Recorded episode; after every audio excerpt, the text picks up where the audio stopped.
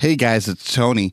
I'm here to talk to you about Awaken Conference. Now, Awaken is a young adult gathering in Charlotte, North Carolina from January 31st to February 2nd, 2020. And it's meant to help you recharge your spiritual life and connect with a community that you can grow your faith alongside.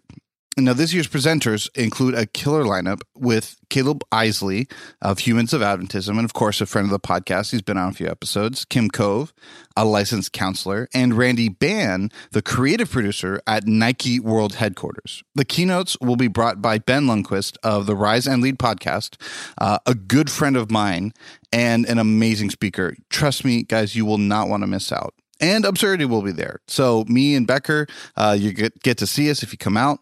Uh, would love to come and talk to you. We absolutely think that this is something you're going to want to come and see. Speaking of, if you enter the code absurdity at awakennc.com, that's absurdity, A B S U R D I T Y, at awakennc.com, you're going to get a 10% discount. We'd love to see you there. This is absolutely something that we support, and we think that Awaken is a part of the growing church movement that we want to see moving forward. Uh, once again, if you enter code absurdity at awakennc.com, you'll get a 10% discount off the initial price. Love to see you guys there. Today's episode of Absurdity is sponsored by The Haystack.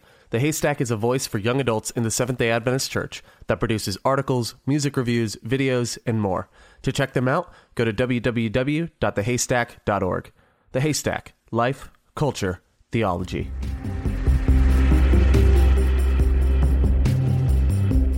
Hey everyone, welcome back to Absurdity. I'm Ryan Becker, and I'm joined today once again by my fearless or fearful co host, Tony Anobile, uh, who is rocking the world's greatest mustache today.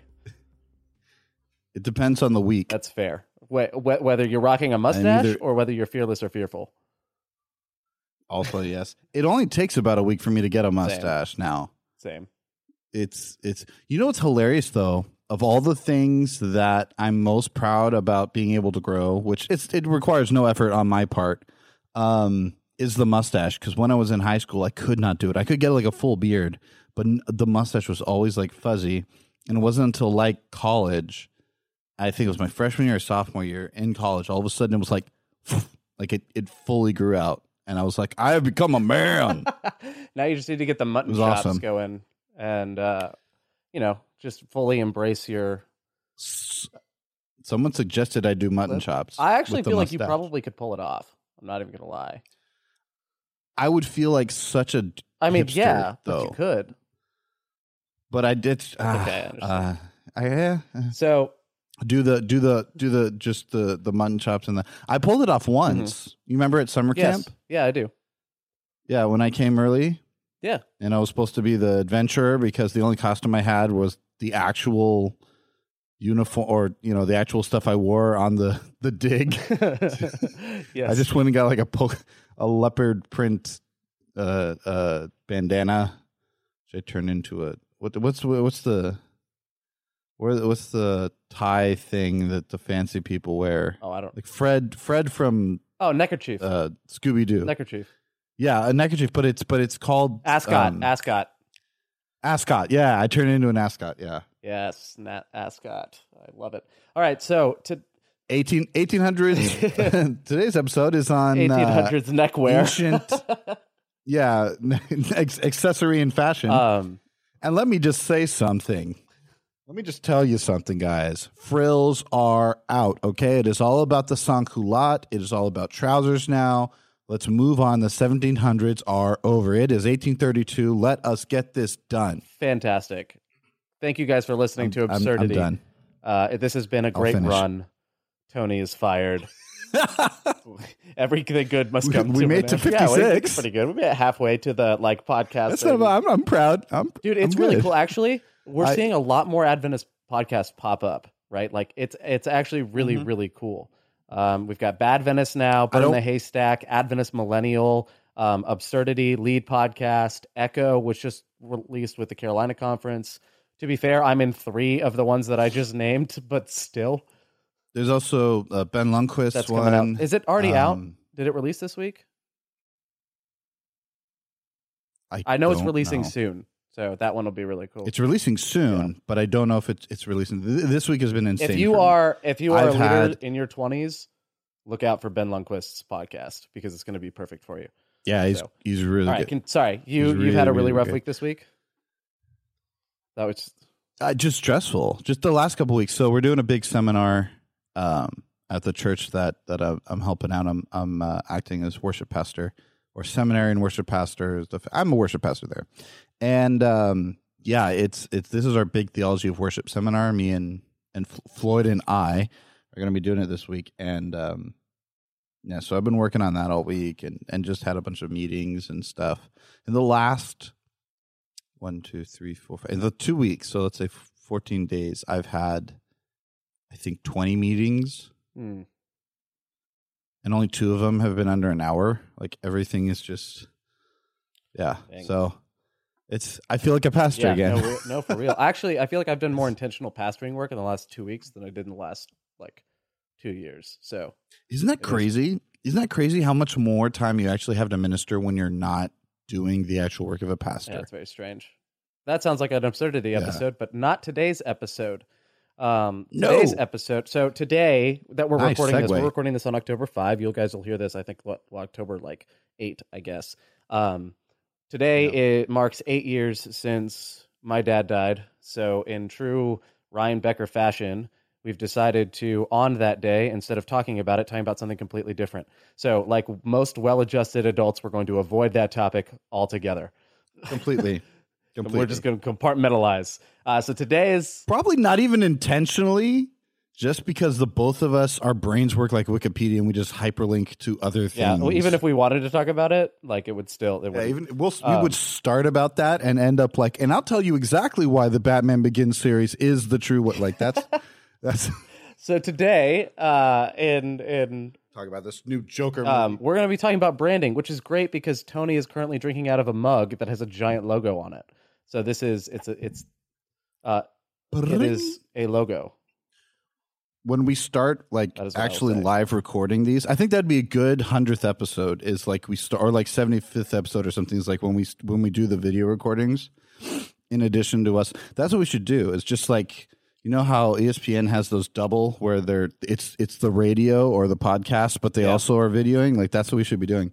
Um, but that would be a good one for like 75 or 100 and we'll have to have mugs with like I mean absurdity on it. You're, I'd be game you're, to you're, do it. The picture of you sitting. The problem is I don't have the time to do it. So if anyone wants to volunteer to help out, I don't mind paying someone to do it. It's just a matter of like cuz I have the money to do that now. Yeah. I just Yeah. I just don't have the time to do it myself now. Um but I'd be game for that. Actually, so speaking of branding, like, um, like I'm currently in the process yeah. of talking with some people to see about updating our branding again and getting a more modernized logo. Um, everything that everything that's been absurdity up to this point has run out of my pocket, and now I get to play with a little bit of dollar, you know, a few dollars that are not mine. Um, so we're we're currently in that process. So you might see a rebrand for absurdity soon. We'll see. I don't know. Rebrand. Um, but let's talk about branding, branding, and and specifically branding in the church. So all my graphic design friends, you're gonna have a ball mm. today. You're just gonna have a blast. Yeah, this is gonna be um, great. So let's let's go ahead and start by just defining the term as we usually do. But what what what do you consider branding in in the context of this episode? So, in the context of this episode, I think it's kind of the the more dictionary term. Um, usually, we've been pretty good about sticking to, dictionary terms. Um, so it's the it's the concept of finding having not just a logo but an entire way of presenting yourself. So that involves uh, programming, that involves structure, it involves uh, connections on uh, media, it involves um, the image that you are sharing with the world. So it, it can involve logos or lights or, you know, that's the concept of, of branding. Branding is the image that you are presenting to the world. Yeah, it's the visible aspects of whatever your organization exactly. Is, or you just as a person. Are. Yeah. Well, and that's why and that's why like with with companies when you screw up, like let's say athletes, a big a big branding uh, branding is everywhere, but let's say with athletes is usually the one that you can kind of see both sides of the coin. Um, Tiger Woods was one of the most successful brands um, for like 10 years like hugely popular and it was just this idea of success and coolness and you know he was a, it was a leader in the African American community because it was like oh you know it's the you know the black guy golfing is so cool. And then he had his fun little um shall we say coming out party and where several women decided to come out and say, "Hey, he's been having affairs with all of us." And then his wife took a golf bat to him in his car. And the brand instantly went away because the image he was projecting to the hmm. world had now fundamentally altered. Yeah. Um, another great example of this is Kobe Bryant, right? Kobe Bryant, again, number eight with the Lakers, hugely successful, popular. Uh, the new Jordan, you know, had uh, uh, allegedly uh, was involved in sexual assault and there was a lawsuit and whatever. Um, he changed his number from eight to 24. Now he did it because, oh, I'm one under 25. It was respect. It was getting closer to Jordan. It was all, no, it was a rebranding. He had to rebrand himself. Um, and so he did that because the, the number eight had been tainted with this. And so, and you know, the crazy thing about that, this is what, this is how successful branding works it worked. You know what nobody talks about anymore? I don't know. We're we're the talking fact about that it. Kobe Bryant. We're talking about it now. Had a well, we're talking. I'm talking about it specifically, but like when people think about Kobe Bryant, they're like, "Oh yeah, he won a bunch of, you know, he had the first ones with Shaq, and they had that." No one remembers yeah. this. Like we only remember tangentially because we're like, "Oh yeah," and then he changed his number because of the whole case. But then he won another two with Pau and everyone, and it's like, wow, that mm. worked it like actually really worked. So that's that concept of, of branding, of being able to keep completely flip your logo, flip your change, uh, change your mentality. And a failed attempt at this would be IHOP, the recent IHOP IHOP thing, right? Those of you who don't know, well, Becker, explain to our audience group that might not know about I IHOP IHOB. Well, I don't actually know like how it all ended. I just stopped seeing IHOP everywhere, but wasn't like the whole point of it that they were going to start making burgers or bre- yeah, right? Breakfast yeah. burgers, whatever. So so they went they went from IHOP, International House of Pancakes, to IHOB. They flipped the P into a B. And so and there was literally like betting pools on what it was going to be for like a I think a week or something. Was it more than a week? I think it was 2 weeks. 2 weeks they were like, "Guess, everyone guess, everyone guess." And it was supposed to be this big big big um you know, reveal. And then it, I thought it was going to be, I'll be, I'll fully admit, I would have lost a ton of money because I thought it was International House of Breakfast, right? It's more than pancakes now. Now we serve an entire breakfast, which I'm like, that makes sense. Like you do serve yeah. an entire breakfast. Like they, they have crepes and, and French toast and all that. And instead they said International House of Burgers. And the backlash from that was so strong because they're not known as a burger place. Like Denny's, they wanted to basically go from being a breakfast place to like a Denny's and basically saying, we're open all day. Don't just come to us for breakfast, right? Like now we want to be focused more on lunch and dinner. And which makes sense, two meals versus, you know, one. But they did not change their brand. So they literally within, I think, again, another week, they flipped back and said, huh, just kidding. It was just a promotional stunt. And everyone's like, "Yeah, no, you didn't think that one very hard, did you?" Yeah. Well, and and branding like is such if you do it well, branding is such a powerful way to control the narrative. Um, like you look at uh, you look at Kobe, right? But then you also look at like huge businesses. I think Equifax, right? We're talking about the Equifax uh, data breach and and everything just last year, or yep. was it this year? So earlier this year was it last year? I don't even remember now. It's this year, right? Yeah. Okay. So um, Equifax, it's my understanding, I could be wrong on this, but I know there are other companies that have done this, like major companies. Basically, when a company does something really bad or really illegal that taints their name, all they do is change their company name and maybe change a couple of the top official, like top officers. And then they yeah. continue doing the yeah. exact same thing they were doing before. But no one remembers because the company changed their name. Uh, so I and I'm pretty sure Equifax was something before it was Equifax and something and um, and they rebranded to Equifax because of um, because of a former scandal. And that's like something that happens all the time. Uh, branding is such a powerful yeah. way to control a narrative, c- control a conversation surrounding your organization or you or who you are, um, and and really kind of controls public perception when you do it well. If you don't do it well, then you've created negative conversation, and that's not technically what you want. And it doesn't even have to branding doesn't even have to change your logo or name. We talked about this in our in our last episode about Nike, um, or the episode we did about Nike. Like Nike, you know, all of a sudden brought up this Colin Kaepernick thing and Serena Williams thing, and the the thing that nobody, a lot of people don't realize and aren't talking about is the fact that they had several discrimination lawsuits on the table, and they changed the narrative. So even though you're talking about, oh, I can't believe they did this Kaepernick thing, what you aren't talking about is the fact that women have a glass ceiling in Nike. Yeah, you know, or, or allegedly, I don't know if they do or not. I don't know the results of that case and the details of it. But I'm you're not talking about that. Why don't I? Because it's not a big story because they shifted the narrative. And so I think that's a big, and I think the reason why I wanted to kind of talk about branding um, with the church is that I think our church has a brand. Um, and I think a lot of congregations don't do a good job with their brand. Um, so for those of you who don't know, there's going to be, I think, at this annual council or at GC. It's probably going to happen at GC. So, at the next general conference session, um, there's an addendum or something going on where um, some sort of a, a, official motion where every is it Adventist entity or Adventist congregation? Every church that I, I know for every sure. Church. Every church See, I'm, kind I'm, of now I'm wondering about not like hospitals or independent yeah. organizations, but yeah, any anything related with the denomination inside are okay. Of, so specifically, like churches and congregations has to display or have the Adventist logo within their logo, which you can find. I don't think they only have to have. Yeah, you can have more than that, but it cannot be less than that. Um, and and so that we're going to talk about branding, especially because they want to, you know, a big push right now is for unity, which is actually, especially when it literally comes to this, is uniformity. Um, but uh, we can talk about unity versus uniformity one of these days. I think we I've have done, actually. I've done many episodes on it.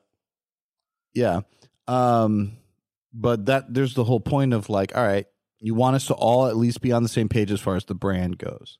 Um, and I want to talk about that because I think our brand, our, our church already has a brand. Um, and so Becker, now you've grown up, you and I have grown up on, on separate sides of the country. What is the brand that the church already kind of has, at least in your area? So we can talk about like Florida and are you talking and, about and are you talking about like logos or are you talking just brand in general? Branding, not just logo, like branding. Um, there's really not a whole lot, honestly. Um, the, the most the most visible aspect of who we were in Florida was by the was by the Florida Hospital Network and Adventist Health System. So, um, really, as far as branding is concerned, most people just knew us as like Ellen White followers. so, you know, there wasn't really anything that was recognizable about our churches. Um, there wasn't anything that really stood out about our congregations or, or our organizations. There was nothing like it was just all kind of low key. Um, the branding that I recognize and, and, and, kind of identify with Adventism and, and saw this a lot growing up, other than, you know, our actual logo, which is prevalent everywhere. Um, the one thing that I always identify with with Adventism is the beasts of Revelation and, and the statue in Daniel 2. Um, those are those are yeah. the big two things that you see on posters and like every time I see one of those beasts, the flyers that we hand out yeah. and put in people's windshields. If, if I see one of those beasts, I, I look around. I'm like, there's an Adventist church around here. I can smell it. You know what I mean? Like you, you just know. Um, the oh, there's one more thing, and this is everywhere too. Um, Crappy those, graphics from the '80s. There's got to be an Adventist yeah. church around here somewhere. The other, the other thing is those those little blue signs that are like the size of uh, of speed limits that say uh, Adventist like a, Church, a 0.5 box. miles if you this way, and there's like an arrow to it, um, an arrow pointing to the church. So that's, that's the other thing I'm used to kind of seeing. But that that's kind of I guess the the basic picture of it. There was nothing that really made us st- stand out or look unique, though. What was kind of the reputation of the church in in Florida? Like when you we have we're those guys was with the, there with the a reputation, right? or were, was it just the hospital people? It was all about the hospitals. Everything was through the hospital. You guys are the ones that run those hospitals, and are, you guys are vegetarians, right? Like that's that's basically it. Like a lot of Yeah. people didn't even know that we go to church on Saturday. That wasn't like a big thing, and there was it was it was mainly you guys are the ones with the hospitals. Like okay, so Florida Hospital South in Orlando, which I guess is going to get rebranded to Advent Health something, but um Really? Florida Hospital South on their property, just across the street from like the Cancer Institute and the main like Ginsburg Tower, there's a Wendy's, and the Wendy's is owned like it's on property owned by Florida Hospital, and that Wendy's is not allowed to sell bacon product any any sort of uh any sort of bacon products. So like half of Wendy's menu is out the window, but that Wendy's is still successful because it's across the street. But like you can see on the drive-through speaker and all over the windows, it says uh you know um, bacon products not served at this location. And people get angry, man. Like, I mean, still, like, imagine like you've got a loved one in the hospital and you're hungry, so you step out. You're like, oh yeah, I want a baconator, right? Like, There's You're a, just- there's a Wendy's. I'm gonna get some yeah, comfort I'm gonna. pig. And then if you're if you're someone who eats that, right? We don't we don't eat that. So they they would go over there and they get angry, like irate. And so that's the other thing that people know us for is you guys are the one you're the guys are the reason that Wendy's doesn't sell bacon products. That's actually a conversation I've had with total strangers. So oh, that's awesome. That is awesome. notice there's a Um, distinct lack of Jesus in all of those identifiers, but that's neither. So that's what I wanted to point out. Uh, the same thing. I kind of had the same thing growing up in California. Um, we have the Glendale Hospital, not as big as Florida as far as extensive expansiveness, but it is a big one. Uh, Loma Linda is another big one. As people know us a lot through the hospitals, but a, a, a really big one is just the Sabbath thing. That's a, a people really do think we're a cult um, in California. I mean, they know a lot more. There's a lot more Adventists in that area. so, like, a lot of people know an Adventist in Mhm. Los Angeles. I discovered, I just thought it was, you know, common. Um, you know, people kind of know about you. Like, there are a lot of Adventist churches, and there's, um, it's very diverse there. Like, there's Indonesians and Filipinos and Africans and uh, you know Hispanics, you know, all from all over the globe. And so um that's just what I grew up used to. You know, you're going to see the Spanish church, you're going to see the Indonesian church, you're going to see the um you know, Korean church, you're going to see like it's just uh, Tom- you know, Samoans and Tongans. Like you're going to be used to seeing like everyone there. Um and so that was what I was used to. So that's kind of the brand is that okay, we're very diverse um we're adventisty and we're kind of cultish and then the branding that i found in arizona was non-existent. Like people didn't know us. That was our brand. Our brand was like you guys a cult like what are like i don't even know what you are. Um i i when i was growing up i went to a homeschooled uh christian uh, co-op center. And um their sports group was the big one for this um and literally it was it was insane because I was the first Adventist that anybody in this of over like 400 students, right? From from you know elementary school through high school. None of them had ever met an Adventist. Um Wow. And and so that was uh, it, you know they, they were just they didn't know what to do with me. I was Jew boy. I was you know I was so different. We did we I didn't do things on Saturday. Um, we didn't eat meat. Um, we you know they did they had no idea. Like my dad was asked to to speak for uh, the tournament one time because they're like, oh, he's a pastor, and the coach like freaked out at first because he's like, so what do you guys uh, believe? Like he really did think that my dad was going to come in and like do a weird ritual involving like a goat, and he's like, no, no, no, we're. we're mainstream. Like I'm not going to proselytize. Don't worry. I'm just going to do like a, a short prayer and a thought from John. Like we, you know, we're, he kind of gave like a very basic overview, and the guy was like, "Oh, okay, cool." And what cracks me up is there were Nazarenes in in the group, and so when we actually sat down and talked about what we believe, I was like, "Oh, you guys are like really close to us," and they're like, "Yeah, you're really close to us." Um, so we, we anyway, we were closer than than even like Catholics were. Like we had closer beliefs to mm. them, but they were like the way. At one point, uh, uh, some of our other homeschooled Adventists joined, and they were like praying for her because they thought she wasn't Christian. That kind of stuff. Like people just had no clue about the Adventist Church, and so it just got in my head. I'm like, we need to do a better job of branding. Um, one of the questions that we had in undergrad was, if your church went away, would your community miss you? Would they know you were missing? If all of a sudden your church just disappeared, like poof, and disappeared would there be a hole in your community? And the reality is, for a lot of Adventist churches in Arizona, um, at everywhere. least as everywhere. growing up, and a lot of Adventist churches everywhere, I can't speak to my experience in that, but a lot of a lot of Adventist churches, if they just nobody would know. They'd be able to eat bacon more, so they'd be like, "Why can we eat bacon here now?" I don't know, but I'm happy. So, um, I'm, t- I'm gonna sleep with that story, man. That's hilarious.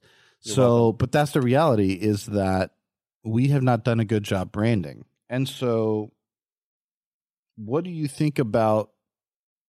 First off, do you think the Adventist Church should be branding itself, and what do you think about each individual congregation doing it? Um, yes, but I think the branding is something that's spelled out in Scripture, um, which is know the the world shall know you're my disciples by how you love one another. Like I think that's kind of the branding we should do. And this is this is actually a really good point. Um, in that, like the reason that Kobe's rebrand and, and number change worked is because he was also successful afterwards, right? So so um, he was able to overshadow the the negative stuff with the positive stuff. And this is something that we kind of see all over the place. But if you if you aren't successful in what you try to do when you rebrand, then all you will be known for is your failure plus your failure to rebrand. And there's this there's there's so there's really there's a really important step for us, which is to be consistent from uh, from how we are seen to what we do. And I think for Adventist congregations, that tends to look um, a lot more low key. So the other half of church is, you know, what your right hand does, you, or don't let your left hand know what your right hand is doing. And so I think there's a really important point to be made in that a lot of what Adventism should seek to do is low key. And there are some things that we do that are low key. Like a lot of people don't realize that we're one of the biggest disaster relief organizations in the world. Um, yeah. uh, well, I can tell you that the countries we go to, the countries we go to it. know about yeah. it. But like yeah. here in America, they don't. In. The, in the, yeah, in America, they don't. Um, we ha- ADRA is gigantic and there's so so we do have and we have a whole hospital network like everywhere. So like medicine is the one thing that we've done really well and i and i appreciate that right? It's always it's always better if you're just loving people and then people find out who you are. And and so one of the things i tried to do when i was pastoring was you know having my church members volunteer at different nonprofits and and local uh, local charities and stuff but we didn't make a big deal of it we didn't make a big show of it i just sent people to go do that and that worked a lot better, in my opinion, for building a positive reputation of the church. When your members are just actively going out and loving people individually. I do think our churches should be branded because no matter what, I think we're branding ourselves. The question isn't should we or should we have a brand or not have a brand? The question is what is our brand? Because everyone has a brand. I have a brand, you have yeah. a brand. Yeah. Like branding is impossible. Or not having branding is impossible. That's what I meant. Right, because you're always presenting an image to the world. Yeah. It's just are you going to control that image or not? Are you going to let them decide? and know, see that's and, and so and that's send a consistent the, message. The unique struggle in Adventism then is well, I guess it's not fully unique, but because of the way our tithe structure works and the way that money flows in our system, smaller congregations have a hard time with branding in general because even if smaller congregations can do the physical work and the actions, they don't have the money necessarily to produce uh, the visible logo or branding uh, style and identity that that would accompany the behavior. So all they can do is the behavior, which lowers the chance of recognition and thus then you know conversion and and actually having people walk through the doors. We're still kind of hidden away, and so the the problem with with branding for us is how do we how do we make a consistent branding so that when people hear the word Adventist or see Adventist, they kind of know what they're associating with. But how do we do that in a way that makes sense for the big churches and the small churches? And right yeah. now, with with the way that the new logo has been designed, which you can actually see if you go to adventist.org. Like you can you can Google Adventist uh, logo package or whatever, and you can find what the new branding is going to be. I don't think I'm going to specifically Google that right now. Um, and I mean, it might take a few clicks, but yes, you can find it. I found it before. Uh, it's available for free. You can just download it, right? And the problem with our branding currently is that we are going, we are making every decision in line with the smallest common denominator. So a lot of our kind of bigger churches that do have some money, that do have some uh, flexibility to do things, uh, they they are going to be hampered by us trying to make uniform branding across the whole thing. Um, they they are going to be asked to sacrifice a bit, which I get it. That's fine. Sacrifice isn't like a terrible thing, right? But it really bothers me because you're effectively handicapping some churches that do need bigger presence or that do need to pour more money into some of this stuff. And instead, you're saying, no, you have to do this. And what, what really bothers me is that it becomes harder to differentiate from the Adventist churches and Adventist people that are not doing it well. Like, if, how can I put this? Every Adventist represents the organization, right? So, if I'm a part of a church that's doing it well and there's another church down the road that's doing it terribly, there's no way for me to disassociate from the church that's doing it terribly, uh, that is making terrible statements, that is, you know, um, whatever that church might be doing or whatever that pastor might be doing, now I'm associated with that. But if I can change my branding, whether it's logo or something else, to be a little bit different, then I can differentiate myself from that situation and have people actually give me a shot. Yeah. And I don't see that as lying. I see that as branding. Like I just that's what that is. I'm with you on that. Um, you know, one of the reasons why paparazzis exist is because of this idea of branding. Because the stars, especially back in the you know the golden days of of Hollywood, you know, the, everything had to be glamorous. Everything had to be you know perfect, and everyone wanted their stars to be, um, you know, superheroes and and just you know these uber mensch and uber women um and so the paparazzi all of a sudden then would take pictures of them not looking it didn't even have to be anything nefarious you know it didn't have to be like oh they're having you know something sordid all it did was like them not at their best and then they could either blackmail them you know, for those photos, or just present it to the world and say, see, and everyone would be shocked. what? Like, you know, so that entire, that entire, you know, uh, uh, concept, I guess, because it is a job description, but it's more than just a job. The concept, you know, comes from this idea of branding and con- presenting a consistent image. And I think a lot of that is changing as well. I think people are looking for more transparency, like what you're looking for in a brand, you know, always evolves and changes. And I think for the Adventist church, I think to be more flexible is better. Personally, I'm with you on that, where it's like, I think a lot of times what we're doing is instead of saying, oh, we're all, you know, this is so we can be all unified, it's like, no, what you're actually doing is just locking everybody down into the failures of the past groups. Like I got to be honest, there are places in in just the United States, forget the world, but just the United States where having an Adventist logo is probably not a good idea because of the the image that past people have presented with that. And oftentimes you have to, you, it, it's irreparable. You know, like you're you're not going to revive that. And so just changing a font. By the way, you can just look up identity.adventist.org. That's the Oh, that's what it is. Yeah. Gotcha. But you're good. But you no, found like, that by you, Googling what I said. I did new Adventist logo, yeah.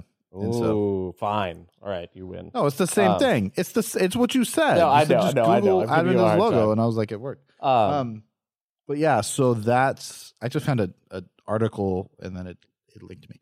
Point being that you know I think just changing a font isn't going to do that. Um, I was a pastor.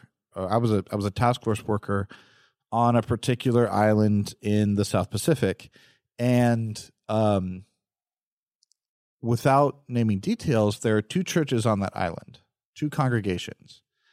And there are many churches on that island. There are two Adventist congregations on that island. Um, and unfortunately, because of the actions of one of those congregations, which was filled with very old, very angry, very traditional. Um, I'll just say it, white people. Um, they have a horrific. The Adventist Church and the Adventist community has a horrific reputation on that island. Um, to the point that I trying to do stuff in the community as an Adventist was almost impossible because it mm. had been the, the, the reputation had been tarnished so bad. So I had to almost just go as a person. I'm like, oh, I'm friends with this person. Um, and I was very lucky because I could at least associate with uh, the school that I was associated with, and they still had positive memories of that school. Um, but I couldn't say I was with the Seventh Adventist Church. I was like, oh, I'm with the school, and I just wanted to, you know, see if we could do something together. You know, I just I want our kids to, and they would be like, oh yeah, that's cool. But yeah, forcing well, the other church because the other church was an amazing congregation They were very open they're very friendly you know very culturally along the lines of that island if that makes sense so it wasn't bringing yeah. you know how do i say this politically correct it wasn't bringing a western european culture and forcing it upon the congregation it took the basic principles of the Adventist church and melded it with the culture of that island. And it did an excellent job doing that. But they unfortunately were connected with this other congregation because of a logo and a day that they worshiped on. And so people put the two together. And I think what you do when you force them in, and and I might be wrong on this, but what you do is you're hampering, you're locking in future generations for being able to have success or or forcing them to struggle for success because you're like no you have to you have to you know associate with us and it's like well what if you guys have done a horrible job? It's going to make it a lot harder for us well my so i have two major concerns with rebranding and especially with forcing the entire world church to kind of go under this and it's two things uh, the first is I really hate part of this conversation. I'm well aware that part of the conversation has been we want our churches to be visible to other Adventists. So if you're an Adventist traveling to another city, another state, another country, we want you to be able to immediately see um, that logo and know that you're home. And all right, fine, I get it. But why in the world are we still doing things for ourselves?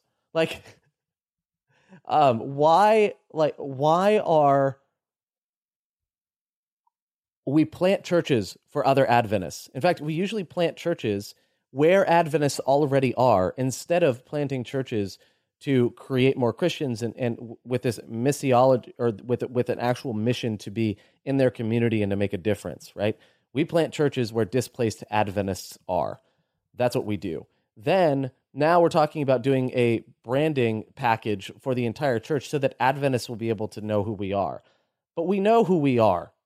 And I am less likely. In fact, when I was pastoring, I let people leave my church because uh, and over over things where they were uncomfortable, but when they left, I was they were replaced with like ten new visitors, right? Ten new people, and what I find is I, I've let people preach on my pulpit that that were brand new or newer Christians, and so not everything they said was perfectly factually correct. And members took issue with me on that, not a lot, but some. And I said, look, his faith or their faith is budding and and for them to be able to boldly proclaim how much they're growing and how much they love Jesus now even for the stuff they have wrong that's much bigger for their faith your faith is fine in fact you're not even going to remember this sermon in a week anyway so why am i going to the fact you can tell that this is not correct adventist theology means you're probably okay you're probably yeah that's what i'm saying like why why are you going to discourage someone from being on that path? So that's number one, right? Why are we doing things for other Adventists specifically? That just bothers me. All right, number two, and I fully understand that I run a podcast, actually several podcasts targeting Adventists. I get it, but I do have an evangelistic nature to what I'm doing. Thank you very much. All right, number two, we are removing agency from churches. Now, we're going to get into this in a future episode about the GC and kind of the stuff that's happening with compliance committees and all that, right? So, we're going to get into that. And I've talked about some of the power moves that it seems like the GC has been making in the last year. You can go back, I think it's like episode 18 or 19, where I talk about annual council last year with women's ordination and, and some of the, the unity document and things that are coming up. And we're going to do a follow up episode this year on this year's annual council soon. because it's literally the week that you're hearing this episode is the week the annual council is happening. Yeah. But I want to do like a recap of it instead of kind of going into it. So the the the thing that we're seeing, one of the beautiful parts of the Adventist church is we are kind of like on this reverse pyramid where our um our power is at the bottom and goes all the way up. Right? Any member can be a delegate in the GC session if they you know, if they get involved enough and, and become recognized enough. But you don't have to be a president, a pastor, an elder, anything like that. You're a regular member and you can end up being a delegate and have a vote in what the world church does. Right. So our entire power structure has always been that you are at the at, that the local church has the highest agency, right? The local church community. And it is and everyone above that is just elected officials answering to the constituency below them. So the problem I have with a branding package that everyone now has to follow is that that's one more way that we are ceding power to people above us instead of keeping it um, instead of keeping it below uh, instead of keeping that power below them. And so I really don't like this idea that people in another country or people in another state or people that haven't been pastoring in decades or people that you know any don't number of descriptions go here. They don't know my issues. They don't know my context. And now they're telling me how i have to look how i have to behave and and how my church has to act. That really bothers me um, like that really, really bothers me from a systemic level. It's one thing to have conversations about it and to be able to suggest, like, hey, this is kind of what we'd like to do, or this is this is we believe this would be more effective if you did it this way. But it just makes absolutely no room. It leaves no room for local congregations to have agency. And we're we're we're slowly watching those that that agency and that power erode away from us um, because you know there are people that have a bone to pick with unions or conferences or churches that are out of compliance, and so we want the we want the GC to be the parent to come in and discipline them. Well, to do that, we have to give the GC more power to do that, which then gives the GC more power to do that in other areas as well, and eventually in areas that we may not even agree with. And I'm not trying to be a fearmonger or conspiracy theorist here. Like that's not. I don't wear a tin hat. I have one in the other room, but I don't wear it typically. Um, it, it's, it's only when you those, go out for radio towers we should be very wary whenever we are ceding major decisions to a body above us. Yeah. That's like that's I, that's my that's what it boils down to in my mind. I'm with you on that and I think, you know, the issue I don't want more power. I understand that's not the issue. The issue is the concept of are we on the same team because we believe in the same things or are we on the same team because we have to be that we all act and look the same way. Mm. And this is, to me, it's unbiblical what's going on. Um, if you read the book of Acts, there was a group of people that wanted the church to all look and act the same way and required a lot of stipulations and rules for you to be a part of the church. And these were, surprisingly, a group of ex Pharisees which if you talk to the uh the GC, they're they're very anti-Pharisee. You know, they're they're against them. They were wrong. They allowed rules and traditions to override their love of Jesus. Uh, but fascinatingly enough, they're taking on the role of the Pharisees in Jerusalem. And the Pharisees in Jerusalem basically wanted to keep Christianity as a branch of Judaism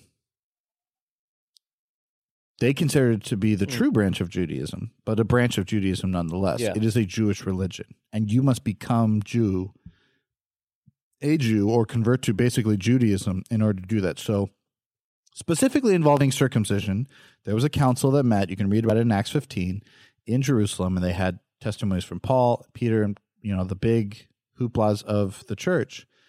And basically, when this group came together, the deciding leader said, "You know what? Having more rules isn't going to bring us together. So these are the things we're going to recommend. If you are a Christian, don't stay away from sexual immorality. Don't eat things that have been strangled because of the blood, and don't eat things that have been uh, dedicated to idols. Mm. And that's it. That's it. Notice they're not even talking about here's what you have to believe about Jesus. Here's what you have to believe about Jesus. Here's what you have to be, believe about Jesus. Now, I will admit, other councils, there was a lot of problems, and they needed to have a little bit more than that. But that was the spirit that they came with the idea that more does not necessarily equal better. Less sometimes is more. And the concept of we're going to put less restrictions because the Holy Spirit is going to work on you. We're going to trust that if you have received the Spirit, if you have, that He's going to bring you to the same grace and truth. And they also assumed correct belief and faith. Right? Mm-hmm. Now, we are far, far away. So it's a very different. I understand the concept that they made that decision based on their context, and we are far, far away from that context. But we already have 28 fundamental beliefs. If you believe those 28 things, you're an Adventist. Whether or not you want to call yourself an Adventist or not, that's who you are. If you don't believe those things, you can't really call yourself a Seventh day Adventist. If you don't go to church on Sabbath, right, and don't believe that the Sabbath is a big event, and you don't really think Jesus is coming, and you don't really believe, you know, that the Bible is real, and you don't really believe that, it, then you're not really Seventh day Adventist. You can follow the traditions, but but what brings us together is our belief in Jesus Christ and and how we go about that belief and how we interpret the Bible. That's what holds us together. Our our hermeneutic is so different than other churches. That should be our distinct identity. Not even the the Sabbath and anything, because that all well, came out of how we understand the Bible and how we understand Jesus. All of that came out of our very not literal, but our very um ex, expositional understanding of the scripture, exegetical understanding of the scripture, that we that we let the Bible speak for itself. That concept is so radical in Christianity um, that that's why, like I was talking about the Nazarenes. I mean, that's why the Nazarenes and I were like, "Oh, you do this," and it's like, "Yeah." I mean, we just let the Bible read it for itself, and it's like, "Oh yeah, we do that," and it was so unique that we're like, "What the heck?" Like, we're we're so similar. Um, and to me, again, when we go back to branding, what you're doing is you are going against that spirit, those principles that that early church wanted, which is, you know what? The Holy Spirit's going to figure out the details. Yeah, we might have to do a few things here and there and clarify a few things. But every time you over clarify to beat heresy, all you do is create worse heresy, right? We, yep. we pray to saints and we secede all the power over, or in the Catholic, the early church, the Catholic Church, seceded power to broken men rather than God because of a statement by very early church fathers basically said, no, no, no, the church is the one who holds, you know, the the apostles, yeah. you know, the the dynastic, you know, truth that comes from the apostle. The church holds the scriptures, and that got interpreted to mean they hold the power. So now the governing body, rather than the Holy Spirit interpreting the scriptures for you.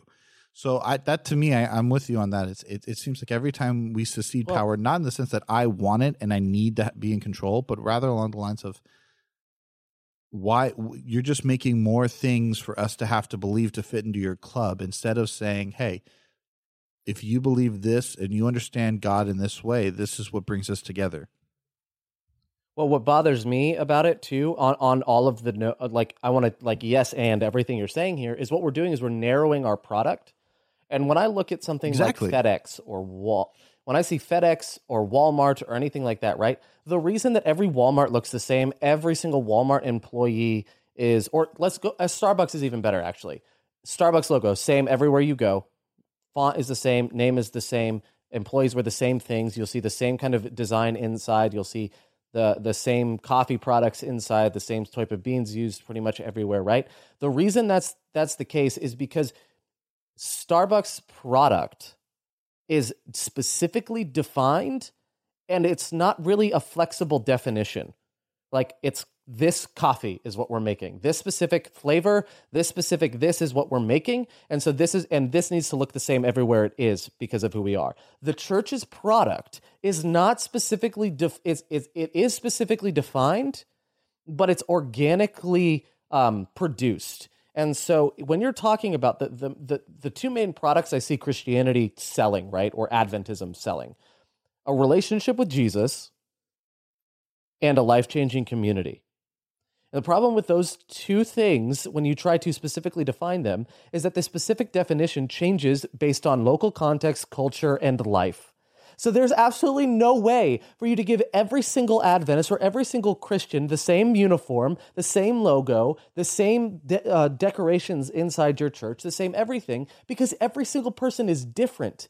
By def- if you're if you are someone who does, um, who does who, ooh, this is a good one. Wedding photographers are great. They're giving you the same product, photos but every photo looks different to the um, to the couple yeah, that they're taking photos and, of. Yeah, yeah, you still have the same look, so to speak, right? You kind of know that this is that photographer's work, but ultimately, every photo set is unique to the couple that it's been given to yep. and done for. Yeah.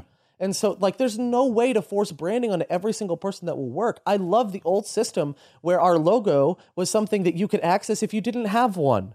And it was just like, yeah, if you need this, we want to empower our smaller organizations or those who want to prioritize a different yeah. form of branding by giving them something accessible. But now to say, no, everyone has to do this, I'm really hoping it doesn't end up that way. I'm hoping something changes, right? Like this, I, I don't think it's been set, it's not set in stone yet. There is still time for it to change, but I just do not see any value, long term or short term, in making everyone play along the same lines. Narrowing a product that wasn't meant to be narrowed I think the, the, other the road to mm-hmm. heaven is already narrow enough. Yeah, I'm with you on that. No, I, I that's a great line. The road to heaven is already narrow enough. Why? Yeah, we're narrowing the path to be like, yeah, you can only walk in this lane on the narrow path to heaven.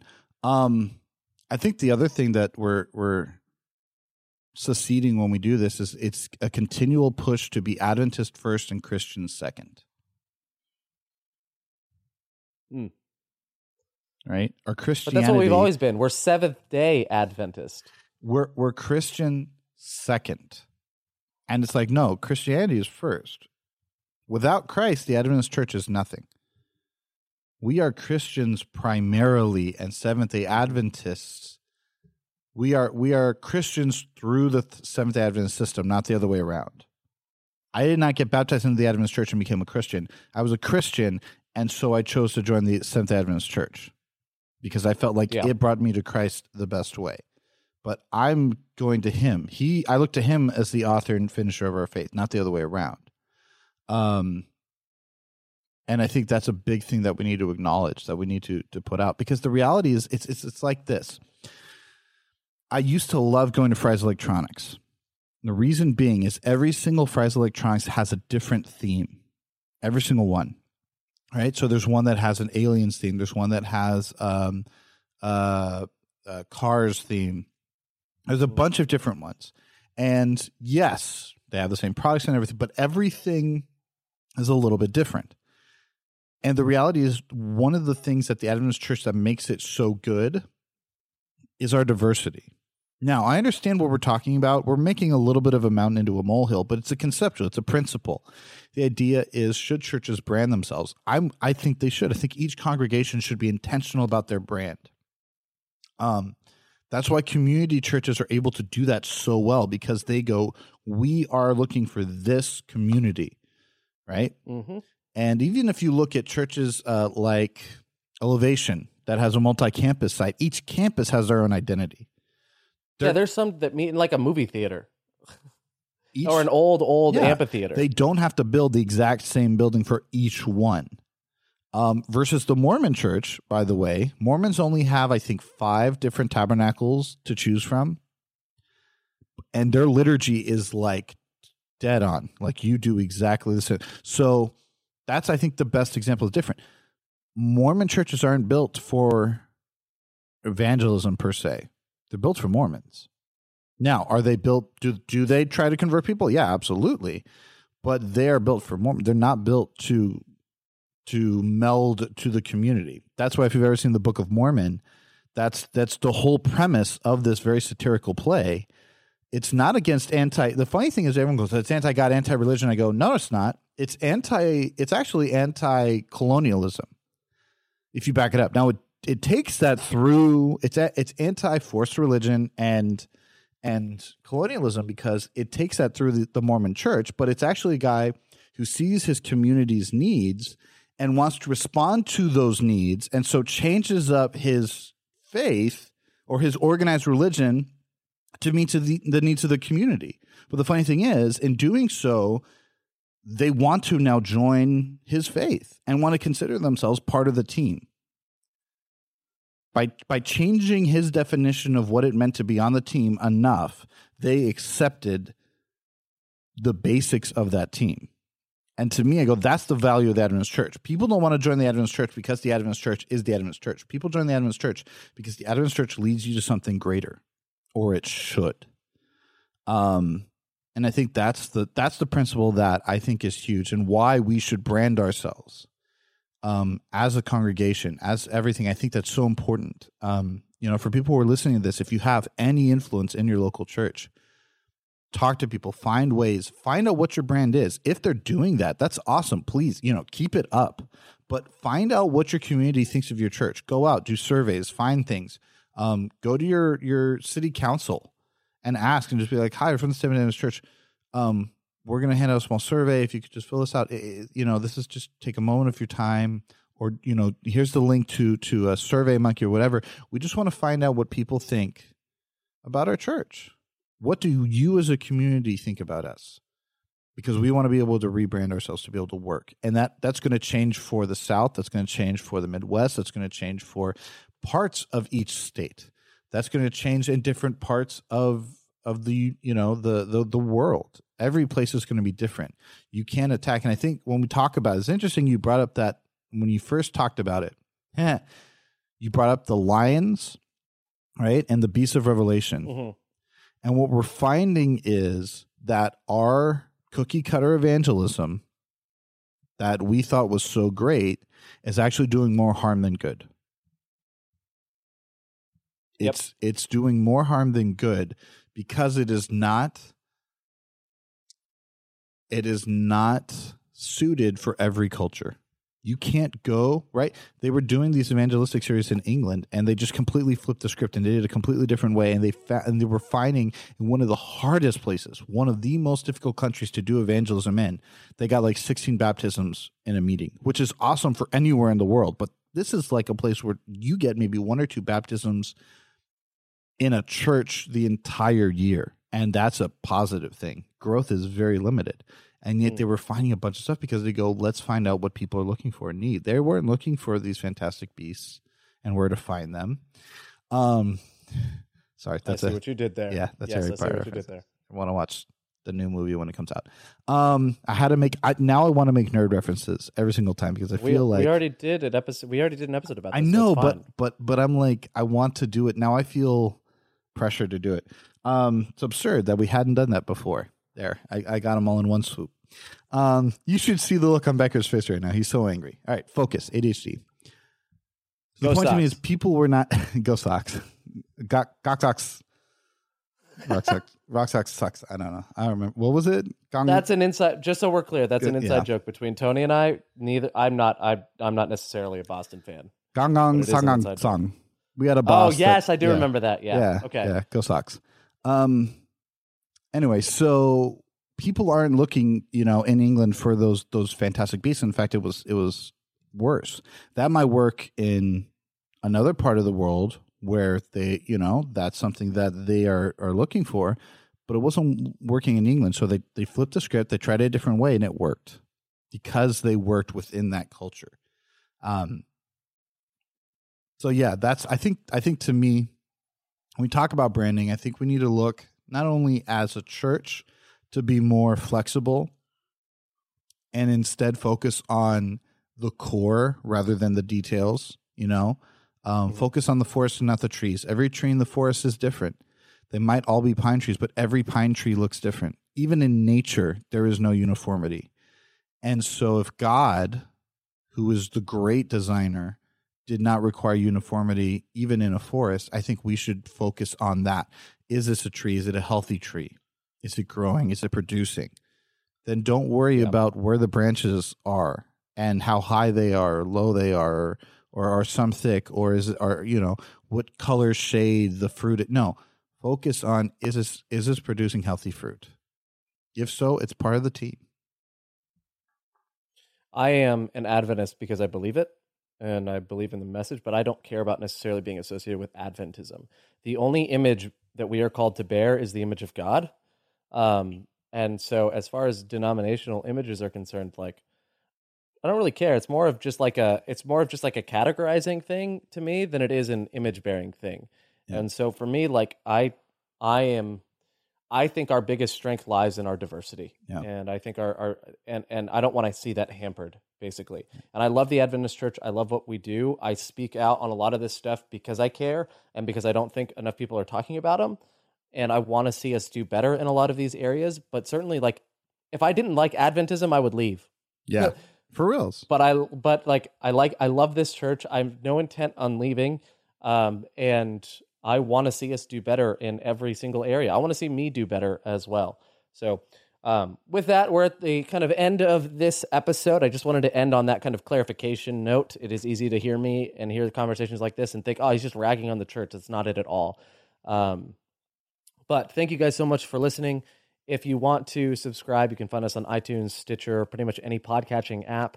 Um, if you do subscribe to us on iTunes, please leave a review. That really helps. Shout out to Justin Janetzko, who did our does our intro music and outro music, but also left a review recently. Shout out to you, my friend. Um, and if you want have any comments, questions, or feedbacks for the show, you can email me, ryan180becker at gmail.com. You can tweet at me, ryan180becker, or you can tweet Tony. Um, Tony, what is your Twitter? Lean forward really quick. At T O N Y underscore A N O B I L E, or just look up the new Dr. Jones. Well, so you can find that in the episode description below. We'll also include a link to the Adventist identity stuff in the episode description. Thank you guys so much for listening, and we will see you next week.